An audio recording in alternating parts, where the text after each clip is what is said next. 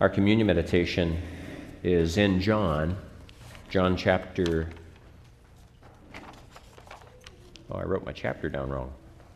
John chapter 14. I don't know why I put John chapter 7. Let me read to you verses 12 through 14. And actually, I'll start at uh, verse 7, and then I'll read through verse 14. We're catching Jesus in the midst of conversation. If you had known me, you would have known my Father also. And from now on you know him and have seen him. Philip said to him, Lord, show us the Father, and it is sufficient for us. Jesus said to him, Have I been with you so long, and you have not known me, Philip? He who has seen me has seen the Father. So how can you say, Show us the Father? Do you not believe that I am in the Father, and the Father in me? The words that I speak to you, I do not speak on my own authority but the Father who dwells in me does that the works. Believe me that I am in the Father and the Father in me, or else believe me for the sake of the works themselves. Most assuredly, I say to you, he who believes in me, the works that I do, he will do also, and greater works than these he will do, because I go to my Father. And whatever you ask in my name, that I will do, that the Father may be glorified in the Son. If you ask anything in my name, I will do it. Let's pray. Lord, we thank you for your word, and we pray that we would uh, take it by faith to be the truth, and that we would uh, act upon this truth and truly come to you with our cares and with our requests. We give you thanks in Christ's name. Amen. So, last week I spoke about the preeminence of the Father and we're in the midst of a section where we speak of Father, Son, and Holy Spirit. And so last time I spoke of the distinct roles and identities of each of the persons of the Godhead. We live in a time when I think it is we are prone to simplify, and at times we are prone to oversimplify. That God exists in three persons is extremely important. And yet, I don't think the average Christian nowadays could give you a reason why that's important. And I believe the main one is that God, by his very nature, by his very identity, reflects to us the perfection of what it means to be an individual yet living in community. He is the only community that lives in perfect harmony. And so, that, in, in even one thing, is ample illustration that the Trinity models for us how important it is that we live in society and that we'll be a part of it. We cannot remain aloof from it. We are a part of our society. And yet, here in this last portion that I read, starting at verse 12, where he says, The works that I do, he will do also, and greater works than these he will do, because I go to my Father. Whatever you ask in my name, that I will do, that the Father may be glorified in the Son. Jesus on this earth experienced time as we experience time. And so during his ministry, he stated his longing to be with his Father in heaven, as he had been before he entered as a babe into this world. And so at times he also expressed his loneliness. The foxes have holes, the birds of the air have nests, but the Son of Man has nowhere to lay his head. And then elsewhere he says that he did not entrust himself to any man because he knew what was in the heart of man. So, see, Jesus was alone as a man because he was the only holy man. You know, we speak loosely of there being holy men on the earth, and it just isn't so. None of us are holy like Jesus was holy. So Jesus lived a life apart, yet he was modeling for us community. Later in John 17, and we'll cover that as part of this communion meditation series, we'll hear the relief in his voice when he spoke to his father of the work being completed. That which he was coming to do was done. What's funny, though, is don't you think about Christ's main work as being sacrificed on the cross? Yet when he was speaking to his father, he says, That which I have come to do, I have done. What did he do? He had trained his disciples to take over for him when he left. That's what he was referring to. He had completed the work of training his disciples, who would then, using 2 Timothy 2 2, train more disciples, train more disciples, train more disciples, and on and on. And that's what we're doing now today.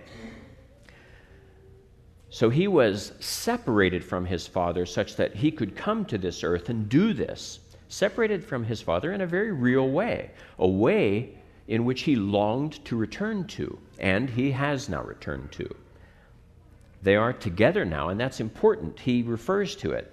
He says, Most assuredly I say to you, he who believes in me, the works that I do, he will do also, and greater works than these he will do because I go to my Father.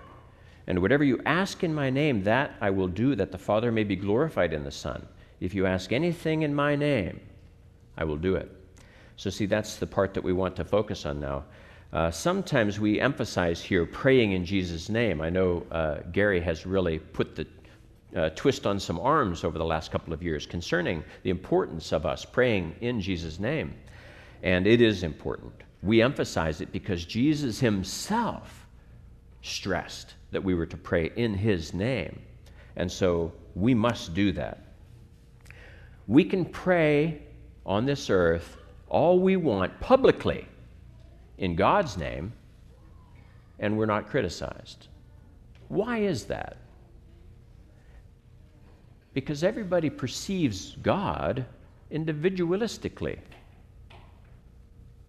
Their God might not be the big G God. It might be the little g God of their own devising. And so that's why it's important that we pray in Jesus' name. Because when we pray in Jesus' name, we are not then getting mixed up with the crowd who are just wanting to remain anonymous and remain under the radar. No, when you pray in Jesus' name, when you draw the attention to Christ Himself, we will take flack. You will take flack but that is exactly what God wants you to do. We must take flack for Christ's name. It's our role on this earth. Praying in Jesus' name offends people. God knows this, God intends this. Jesus said this Ask anything in my name, and I will do it. And this is a, such a simple statement, but yet it is so profound. And so the question is what really does he mean? And how do we perceive what it is that he's telling us to do? If you ask anything in my name, I will do it. Now, we might think that this is really only a, a weapon that's capable, capable of being wielded by super saints.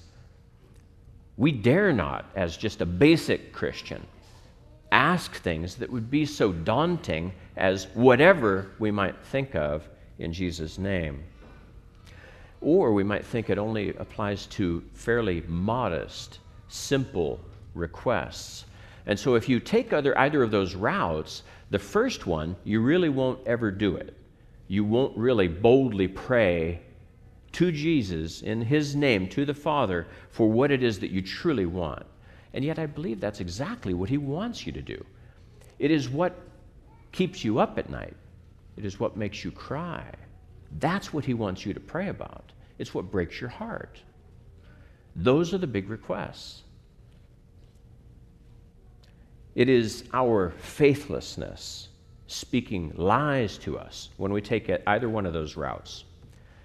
And so we have faith in ourselves stronger than the faith that we have in God. That's why we want to take either of those routes, because we can see down them and we can see what it is that we want, and we can, apart from God, we think, achieve what it is that we want. All we really need Him to do is to keep on keeping on with the way things are going right now. But that is not the faith that God calls us to. He said He is going to God the Father and that we can do greater things than he himself did on this earth. It's just an amazing promise. So, as we come to the table and we partake of Christ's sacrifice on our behalf, we are to, and be re- being reminded to, live our life in courageous faith, not in cowardly fear.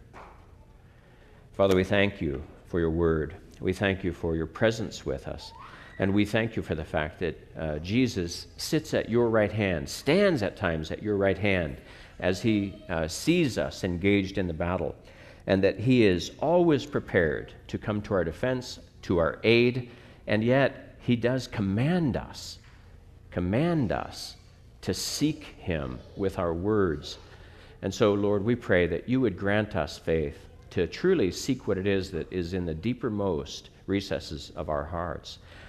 That we would not rely upon faith that is not faith, faith in ourselves, faith in what we see, but that we would instead rely upon you, what we cannot see, and just ways in which you bring about things on this earth which we could never have imagined. So we pray, Lord, that as we come to the table, you would remind us to live by courageous faith. In Christ's name and for his sake, amen.